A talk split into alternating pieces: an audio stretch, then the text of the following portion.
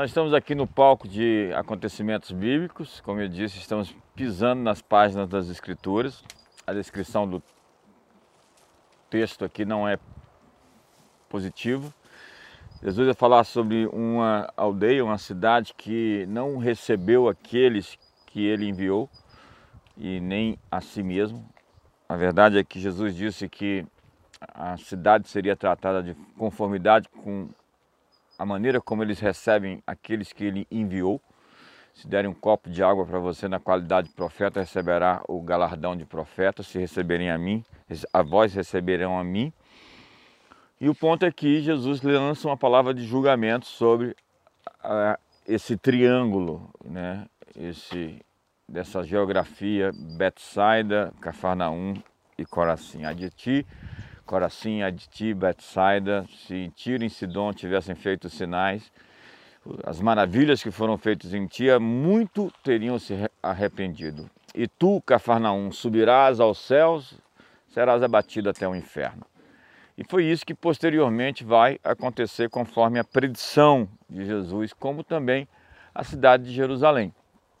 Quando ele está chegando ali, em Jerusalém, no Monte das Oliveiras, exatamente onde está a igreja de Dominos Flávios hoje, ele diz: Jerusalém, Jerusalém, que mata os profetas e apedreja os que te foram enviados. Quantas vezes eu quis vos ajuntar como a galinha junto os pintinhos debaixo das suas asas e vós não quisestes. Desde agora já não me vereis, até que venhais a dizer: Bendito que vem em nome do Senhor. E a grande palavra nesse texto, nesse contexto, é oportunidade. Jesus vai descrever cidades que não reconheceram a oportunidade da sua visitação. Está lá em Lucas, quando Jesus disse: Porque vocês foram visitados, Deus veio até o meio de vocês e vocês não conseguiram ver isso. O grande ponto hoje, nessa manhã, final da manhã, aqui início de tarde, para nós na aplicação prática desse texto é a questão de oportunidade. Quais são as oportunidades que estão chegando para nós e que nós não estamos conseguindo identificar? Haviam dois ladrões na cruz. Um reconheceu quem estava crucificado ao seu lado. O outro só sabia reclamar, só sabia se queixar. Um queria transmitir a culpa dos seus erros e o outro identificou-se como alguém que estava recebendo julgamento dos atos que ele tinha cometido. Um foi levado ao paraíso, o outro foi levado ao inferno.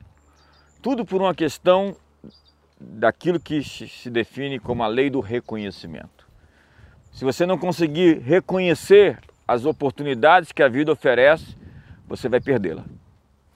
E há tantas oportunidades que surgem. Imagine que Deus encarnado, Emmanuel, Deus conosco, esteve andando no meio dessas cidades e fez milagres incríveis. A Bíblia descreve, eu acredito nisso e eu vivo isso. Não é uma coisa que me disseram simplesmente que eu li nas Escrituras. As Escrituras elas são vivas. Minhas palavras são espírito e são vida. E os mesmos milagres, Jesus Cristo é o mesmo ontem, hoje para sempre será quem sempre foi. Aquele que esteve aqui na Galiléia, na Judéia, em Samaria, está lá no Ocidente, no Brasil, fazendo milagres ainda hoje. E mesmo diante de tantas maravilhas, aquele povo não conseguiu converter seu coração, seu coração era tão duro. Mesmo diante de tantas evidências. E o que nos impede de ver as oportunidades é essa rigidez mental, essa incapacidade de se dobrar para poder reconhecer. A grande crítica de Deus contra o povo em Israel era que eles tinham uma cerviz dura. E cerviz é essa, esse pescoço. Há tantas pessoas tão incapazes de se dobrar, de se submeter, de aceitar de se converter.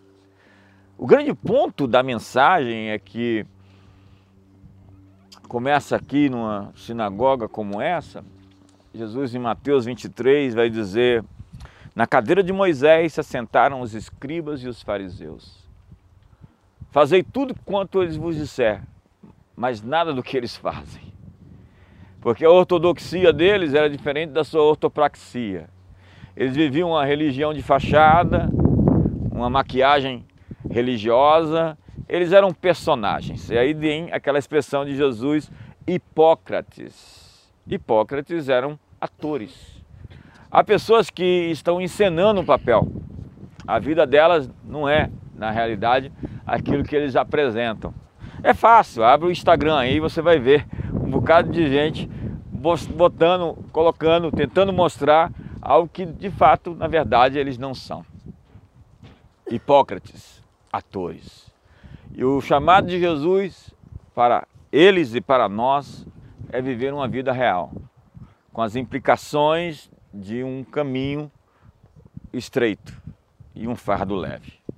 O caminho é estreito e o fardo é leve. Pegar o caminho mais difícil, não buscar atalhos, porque o atalho é a distância maior entre dois pontos. Às vezes nós queremos o caminho do menor esforço, e isso vai trazer sobre nós maior carga, maior peso. A palavra aqui hoje em Corazim é oportunidade. Eu quero que você vá almoçar com isso em mente. Quais são as oportunidades que a vida está te dando? Estar aqui hoje é uma grande oportunidade. Ok ou não? É, estar vivo é uma grande oportunidade. Vamos passar de frente no cemitério e vamos celebrar porque nós estamos com a oportunidade de viver e fazer a diferença. Estar saudável é uma grande oportunidade. Vá até um hospital e veja o tanto de gente que não tem a chance que você tem. Ter uma família é uma grande oportunidade. A palavra oportunidade, ela tem uma ligação estreita, comum, com a palavra gratidão. Nós não conseguimos ver aquilo que nós não conseguimos ser gratos. É como alguém disse ali, e faz parte de uma mensagem, ajustando as suas expectativas. Nós precisamos da gratidão para poder entender que cada coisa tem que ser celebrada. É, o pão, a água, o sol, a chuva, momentos como esse têm que ser vividos, é, têm que ser é, celebrados. A vida tem que se tornar uma, uma celebração, uma festa. Há pessoas que só sabem reclamar, reclamar é, do sol, da chuva, do azar, que as coisas não foram da forma como eles gostariam. O fato é que a gratidão é a grande marca de uma pessoa de caráter. Nunca confie em um ingrato. Nunca confie.